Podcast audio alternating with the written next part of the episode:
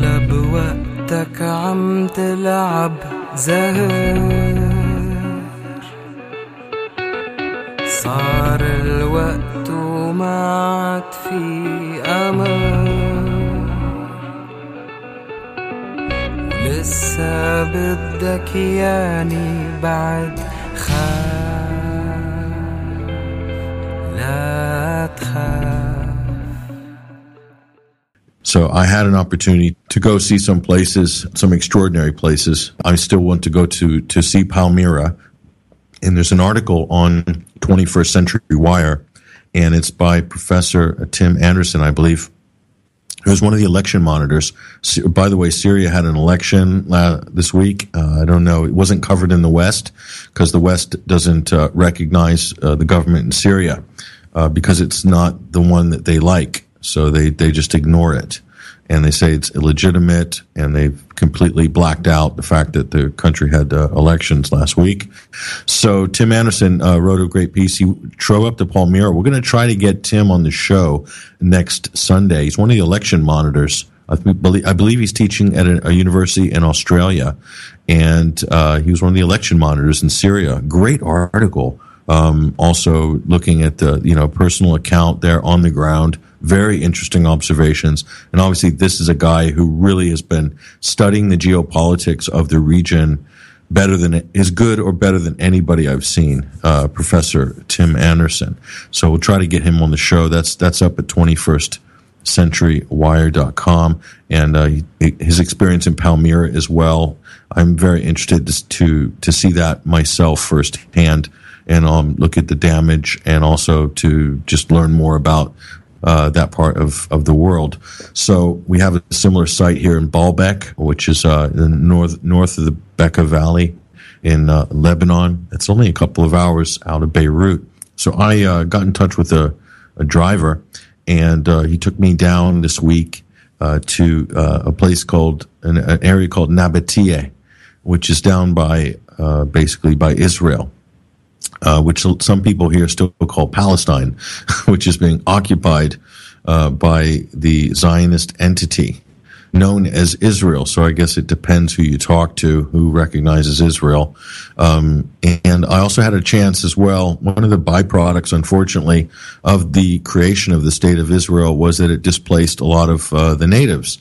Uh, in this case, we're talking about the Palestinians. And I went to a refugee camp, uh, which is uh, located on the outskirts of um, Beirut.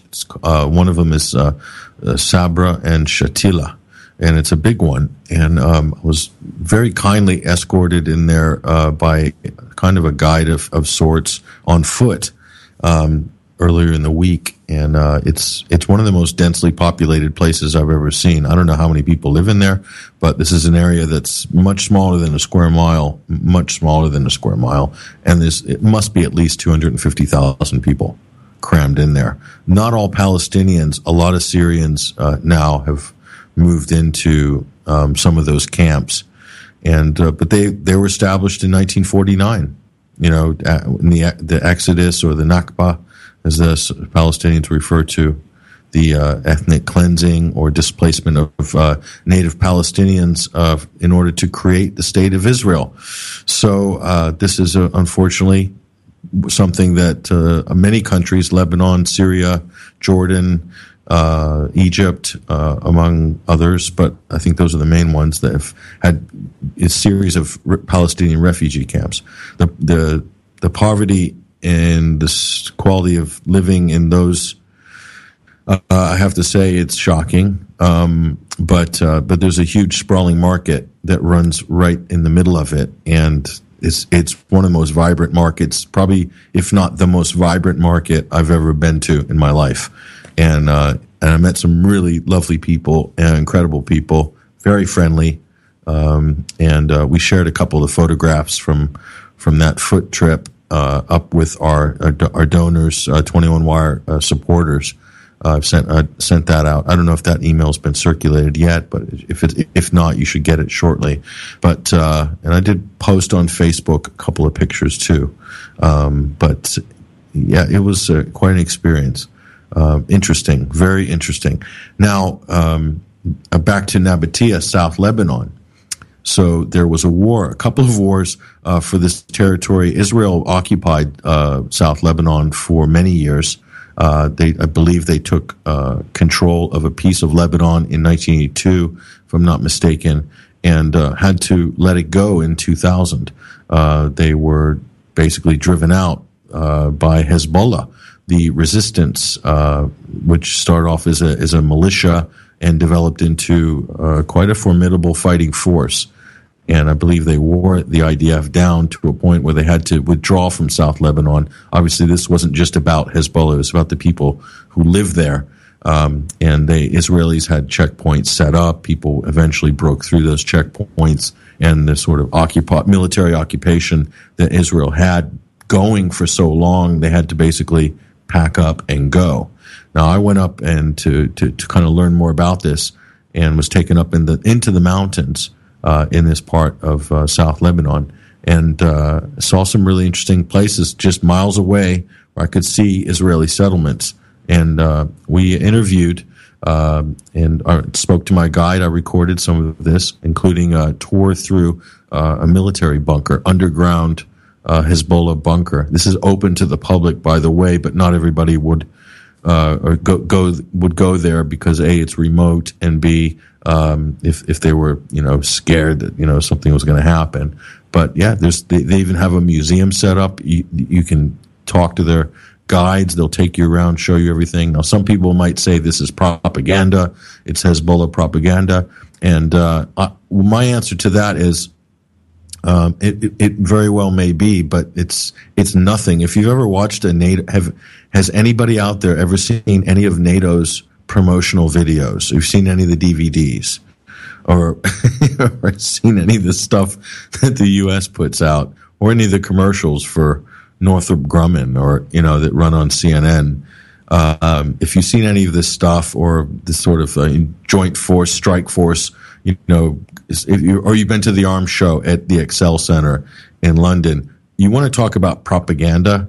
Um, whatever Hezbollah whatever they're doing down there in uh, Melita is the name of the village.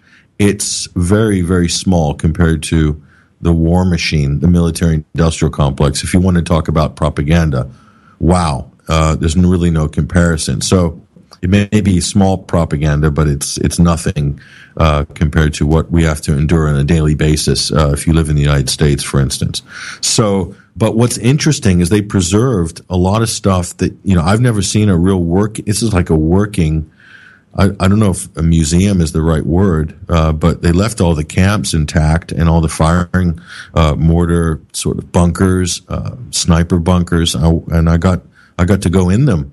And, uh, in some cases they've, it's, they're, I guess, decommissioned. Uh, this is not a hot contested fighting area, but it's really informative to say the least. So I'm going to share some of that with you. Now we took that we took about it was a couple hours drive uh, down there, and uh, also visited uh, Crusader Castle. That I think was uh, taken over in the 11th, I don't know if it was the 11th century, uh, probably the 9th, no 10th century, I believe. I'm not sure, but um, yeah, I think it would be the 10th 10th century maybe or the 12th century. I can't remember. 11 something. Uh, this Crusader castle was was taken over and occupied for the Crusades. The Israelis actually took this castle at this very strategic point, Beaufort Castle, Shkif Castle in Arabic uh, will be the pronunciation, and uh, we went there too. I'm going to share some of this with you now. So here we are. Uh, we're we're up up at Melita, and you can Google this. Uh, you can go see it. It's all there. Um, but uh, and and he's talking about I was with my guide and he's telling me how they, they basically dug the tunnel by hand while there was a war going on. And uh, it, it, was absolutely incredible. Just These are just a few little vignettes, if you will, of, uh, of the tour through there. This is about 2,000 meters in altitude. So it's pretty high up. So we could see them, you can see the Mediterranean, uh, but you can also see the edge of the Golan Heights. So this is very near where Syria, Israel, and Lebanon are the borders meet. So literally over the mountain is the Golan Heights in uh, in Syria. So here we go. This is with uh, my guide up at Melita. We're, we're looking at uh, what's been left behind from the war between Lebanon and Israel.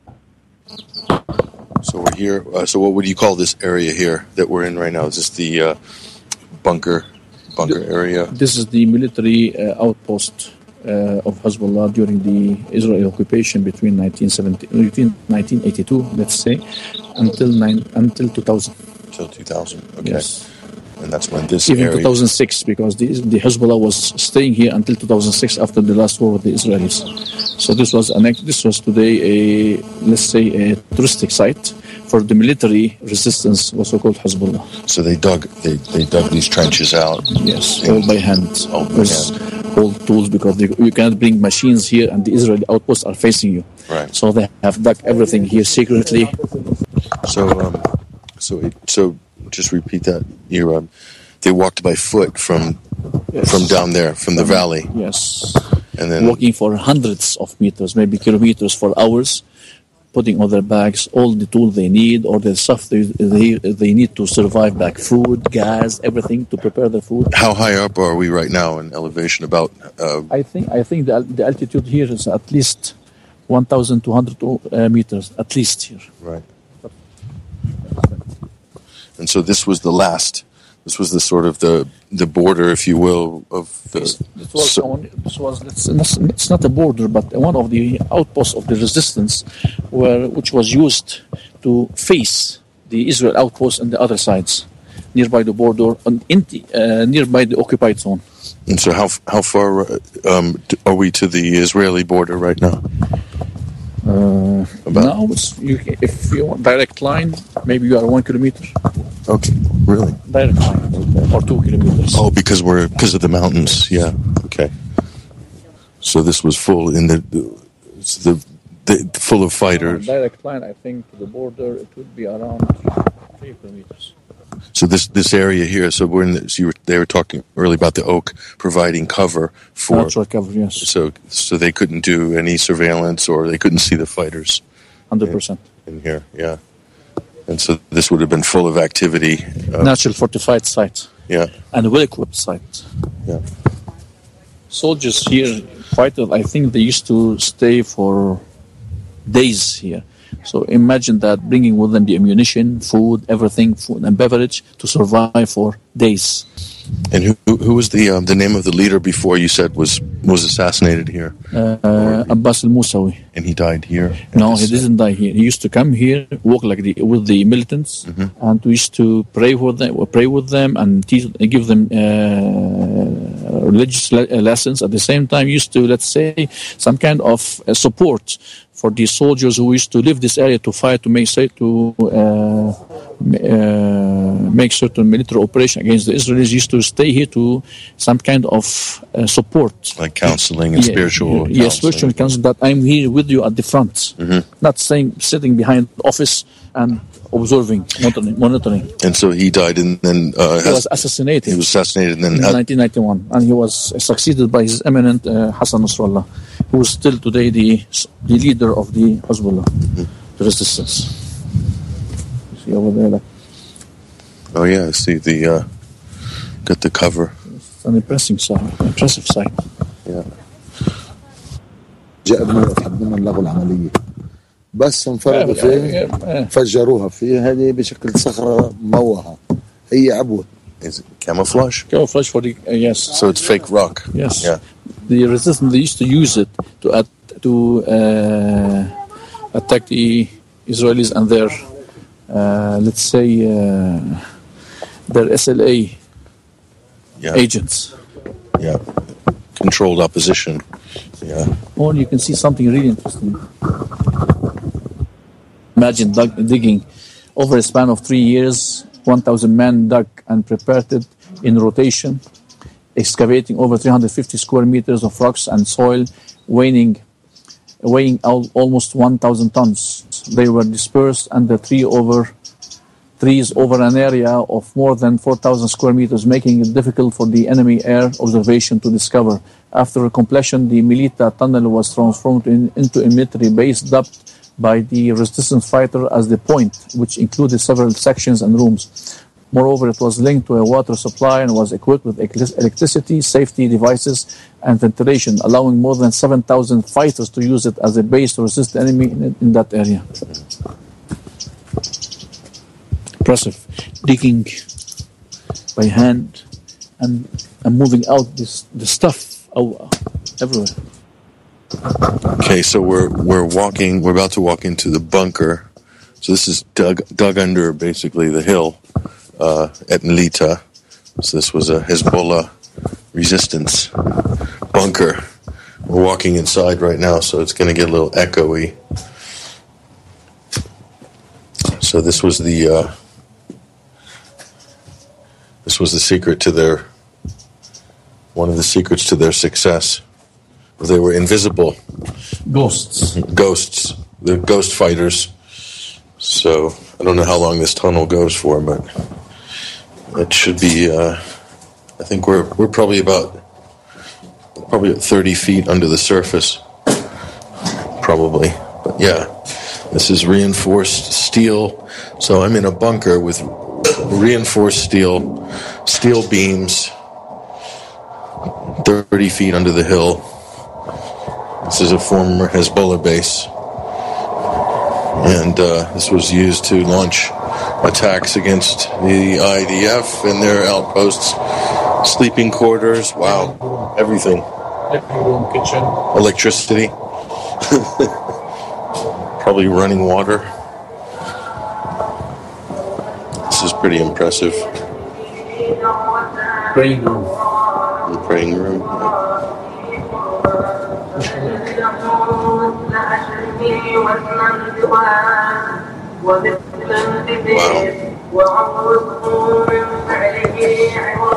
Basically, so they could stay under here for days, months. Yeah. Wow. It's just a fully fully organized military, basically. Uh, This was the military base. Field military base. So used to follow up all the operation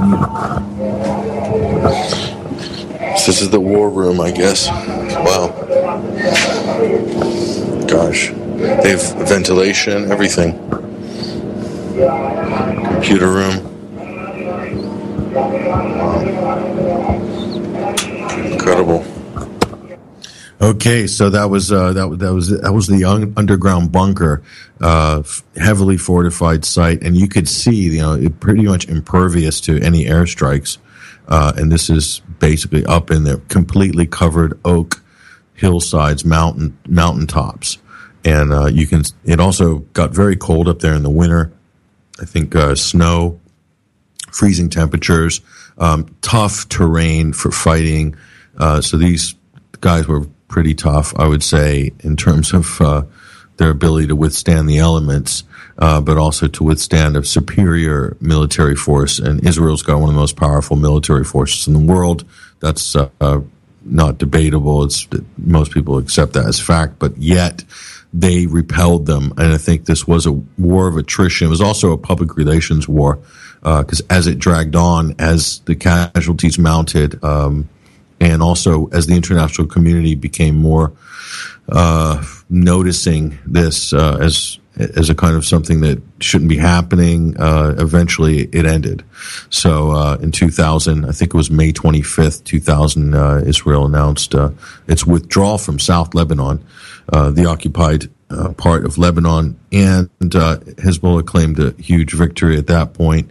So anyway, moving on out of the bunker, uh, then we went to the, rest of the site, and uh, they've still got, you know, mun- spent munitions laying around, Isra- Israeli uh, tanks uh, that were blown up or left behind, uh, lots of Israeli gear, uh, guns, um, you know, mor- mortars and jeeps, cluster bomb remnants as well, which is a little bit disturbing to look at those firsthand. I've done a few reports on cluster bombs recently, but to see it uh, and to sort of see the it's kind of a nasty uh, creation there. Um, so yeah, there's quite a lot. I think four million of those, and we'll talk. Uh, the, one of the, uh, the, the the guides told us about this. We'll cover that. Uh, so we'll go back to the. Uh, we came out of the bunker. Now we're we're sort of going across the sort of face of the hill uh, just outside that bunker. So I'm going to play with you. And also, this was what they would call a hybrid war. or hybrid warfare. In other words, guerrilla warfare to protect, uh, to defend your land, rather than sort of guerrilla warfare to so or overthrow a government or take over. Uh, this is sort of different, uh, sort of different s- style of warfare, really. And a lot of people came and studied this as well. Uh, a lot of international military schools uh, use this as a case study. Uh, so any of you in the military will be aware of that, obviously, because you might, might have studied this uh, event. So we'll go ahead and listen to more commentary here. Back to the uh, the tour of this decommissioned and former battle zone site. So, so this, so this war between Lebanon and Israel. So Hezbollah developed a hybrid strategy.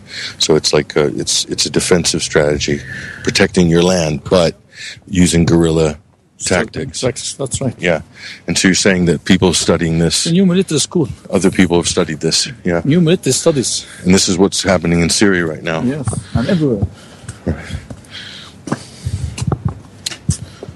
What were you, you What were you going to say before you? You're about to start to tell me something, and I interrupted you. You were saying earlier um, about the. Uh, uh,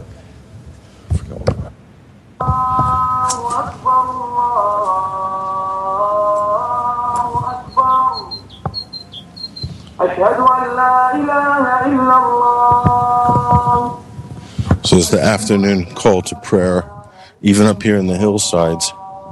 Even though it used to be dug-in bunkers, uh, they still have the call to prayer up here in the oak hills of Nabatieh. So, so we're going into another bunker here. So this is a bunker. This is dug in to this part of the hillside. So we're heading towards a a gun, a, a sniper position, painted facing Israeli outpost. So, so Israel was they they retreated from the coast first into more inland outposts, right? And and this is when the fighting got interesting. Sure. Yeah, More difficult. more difficult for Israel. Yeah.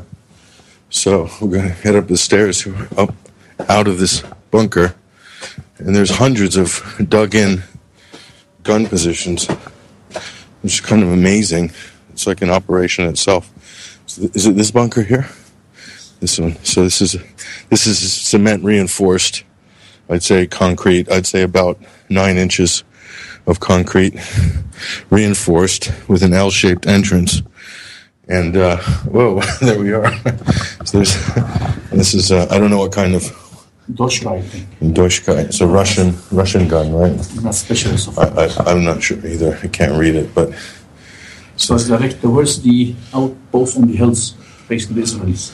so the range the range of this gun is probably about um, uh, a, mo- Kilometer to, I don't know. a, thou- a thousand meters or Could something be. like that. Yeah, sure. looks pretty powerful. But wow, this is uh, amazing. What do, can you read Arabic? What does this say on the wall down here? It's kind of it's a verse from Quran. Okay. لكن الله رمى. The God has shoot. It's not only the person, but God will direct the shooting. God will God will direct the shooting. Excellent. Well, I guess if you got God helping you with targets, you're doing pretty good. It's a pretty amazing sight. But what a feat of engineering, basically, you know, in itself is pretty incredible.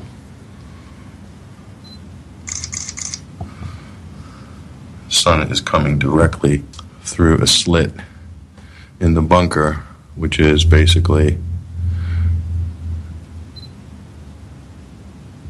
so I can see if the sun rises and e- so sets. So at sunset, the sun is coming directly uh, into this bunker, basically. Interesting. Very interesting. This is this is on a placard uh, just outside the bunker uh, up here at Melita, and the headline is "This is the liberation field." So, the resistance adopts this defensive strategy. The weapons of resistance embraced by the nation and the national army can liberate the land and protect the homeland. And then it says, the most noble of people. In 2000, following consecutive and painful strikes by the resistance, the enemy's leadership found itself forced to prepare a special scenario to withdraw from South Lebanon. This withdrawal scenario aimed to achieve some security gains for the Zionist entity, as well as create a special status for the army of collaborators. Yet, the events that happened between the 21st and the 24th of May were not what the enemy had expected. Residents of the occupied territories, along with the resistance fighters, broke through the enemy barricades, checkpoints, and outposts. This resulted into a quick retreat by the collaborators and an even quicker withdrawal by the occupation soldiers of Israel. For the first time in history of the Arab Israeli conflict, an Arab land was liberated and hostages were freed by the acts of a popular armed resistance. This happened without any conditions and without favor from anyone. It's a pretty incredible story. First ever.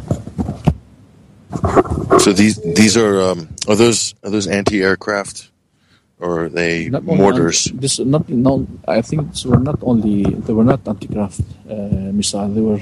I think they were Katyusha missiles. Katyusha. I think so. Yeah. And so those are those are the original, Uh, the same origin. the same ones they used. the used old ones, not And- the new sophisticated one. I think. from the 1990s or 2000. 18, Yeah. 1980s and 1990s. Well, so they. So do they do they know how many? This was a medical. Oh, it's like a medical triage. field. Yeah, field hospital. Yes. Do they know? How, so how many? Do they know the numbers of how many people died during the fighting? Uh, I know there's three different times, three different Yes. from the 90s till 2006, but um, did thousands I mean, innocent people. uh, soldiers? I don't have this number, but for sure, thousands of innocent people, civilians, by the Israeli bombing. And For the resistance, I think also thousand, but not so huge number. Like I don't have the exact the exact number, but uh, the, the but not less than two thousand. the information uh, uh, concierge told me there were four million cluster bombs still uh, All over, all over all southern territories. Yes, after 2006. all- yeah and, S- still working out to dig it out, but it's difficult because sometimes after heavy rain, the cluster bomb will move, especially in this kind of steep mountains. You never tell where it's now. but if if Israel dropped them wouldn't Israel have records of all their bombing missions They had, but they didn't give it. they didn't give the the authorities even the UN They didn't give. even the MAG no Yes, they didn't, and that's why. that would make it easy to clean up though Yes, right They didn't give the maps at the, on, the, on the records, and that's why today we have some kind of hidden enemy, which is the cluster bomb. You, From time to time, you hear that a certain child has lost his leg because he stepped in the cluster bomb into a certain field next to his house. yeah yeah he told me there was an incident in a couple of uh, Yes, months some months ago. Yes, Yeah. we still have it. Yeah, yeah this is a very vicious weapon unfortunately Made in US. yep Okay, so that was uh, that was uh, sort of getting getting out of the sort of the oak forest there and uh, back up to the main site at Melita.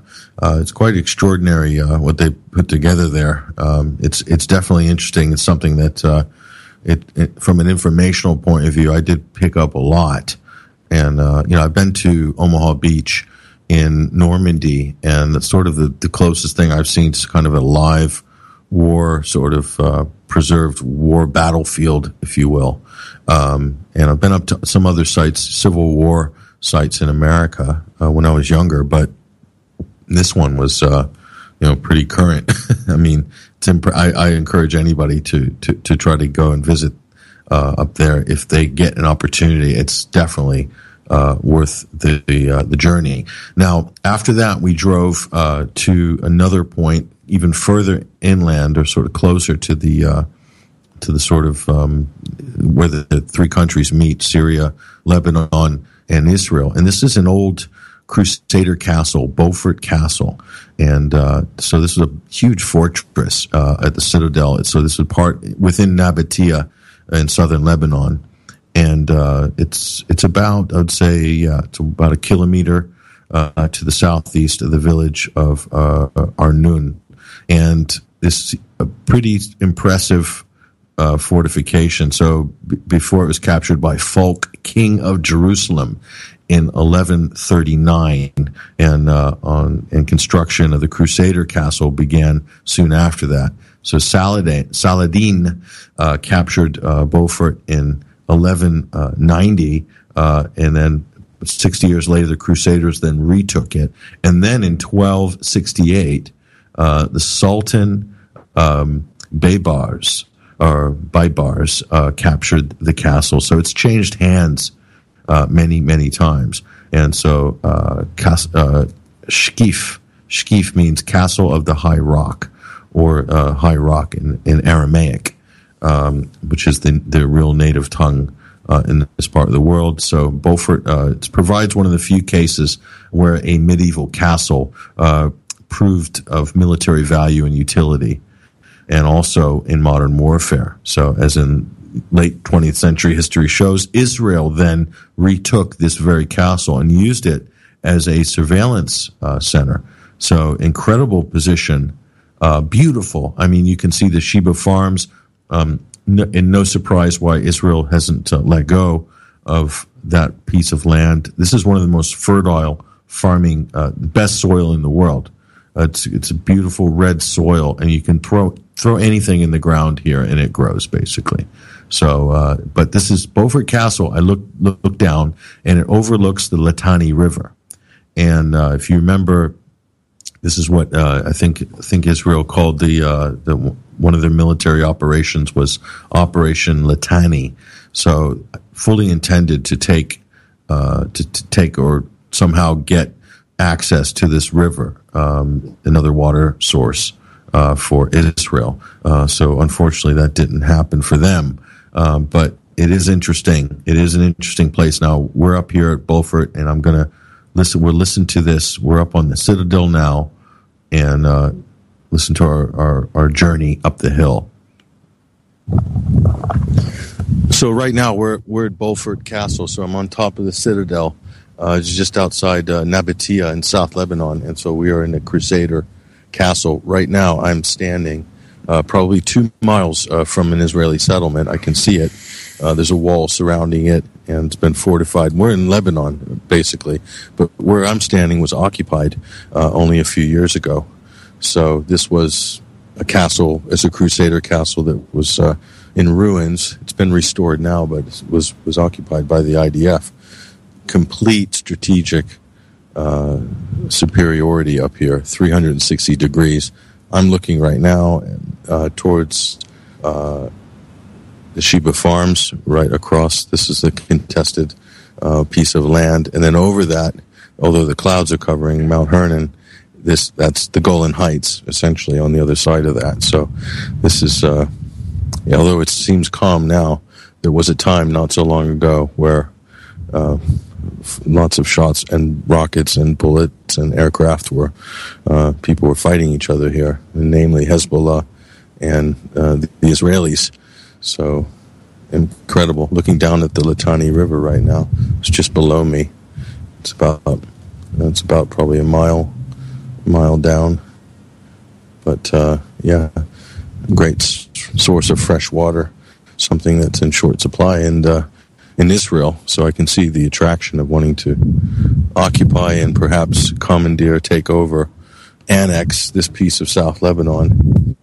So, but um, I'm with my uh, my friend and guide here. So you said that uh, because of it, something about international law regarding this river was an important point uh, with regards to being able to take. This Litani River springs from nearby the city of Baalbek in the Bekaa Valley. That's a long way away. Yes, and it crosses around 165 kilometers through the Lebanese territories and drops out uh, nearby the city of Sur or Tyre in the southern part of Lebanon. So uh, this river never crosses, has never crossed the uh, borders. So Israel cannot pretend that they have any right in this river or using the, some portion of this river. This is purely 100% a Lebanese river according to the international law regarding the water sources.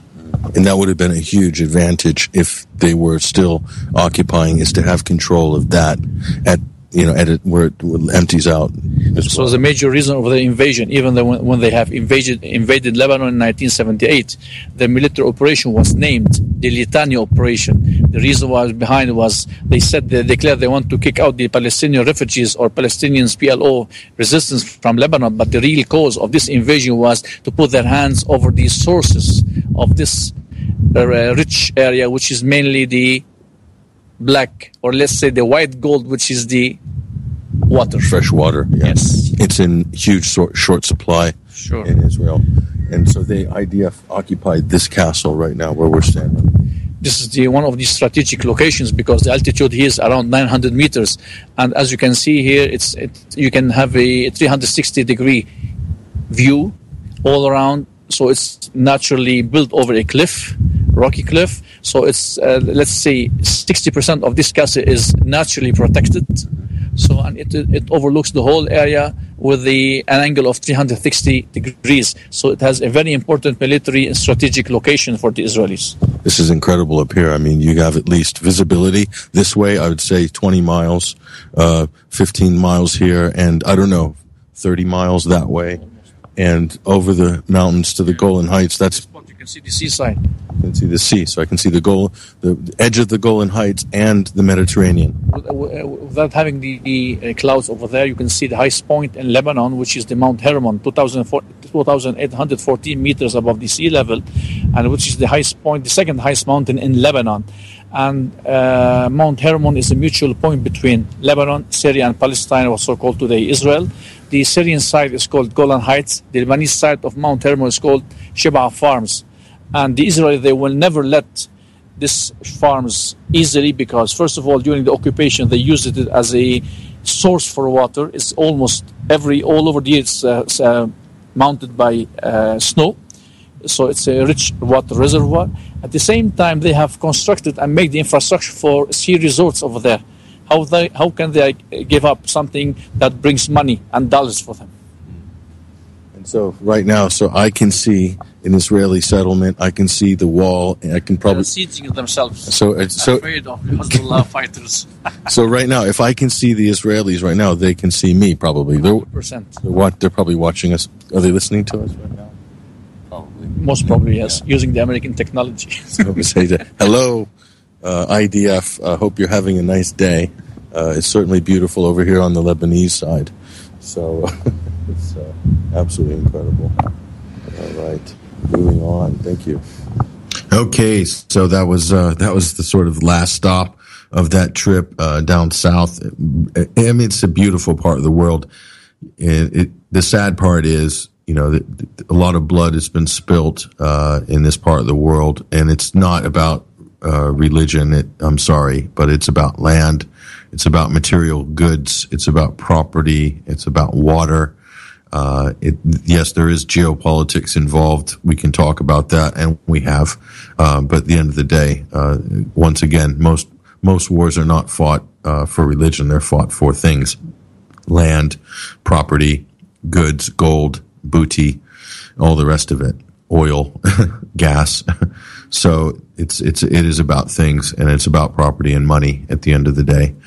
So sad, sad, but it's history, and uh, and so we got a little bit of a glimpse into that, and I was going I'm happy to share that with our our listeners that experience. Uh, I've never done that before, actually, never sort of taken and recorded sort of on the fly. Uh, I think it I think it was good. I think it came out pretty good. So, but uh, that was sort of concluded that part of the journey. Uh, so we uh, we've got a little bit left here for the Sunday Wire. We're going to take probably take a short break and uh, hopefully connect our next guest, Basil Valentine. We'll be online. We'll do some hard international news after this commercial break. I'm your host, Patrick Henningsen. This is the Sunday Wire. Stick around. We'll be right back. Better, stronger, faster.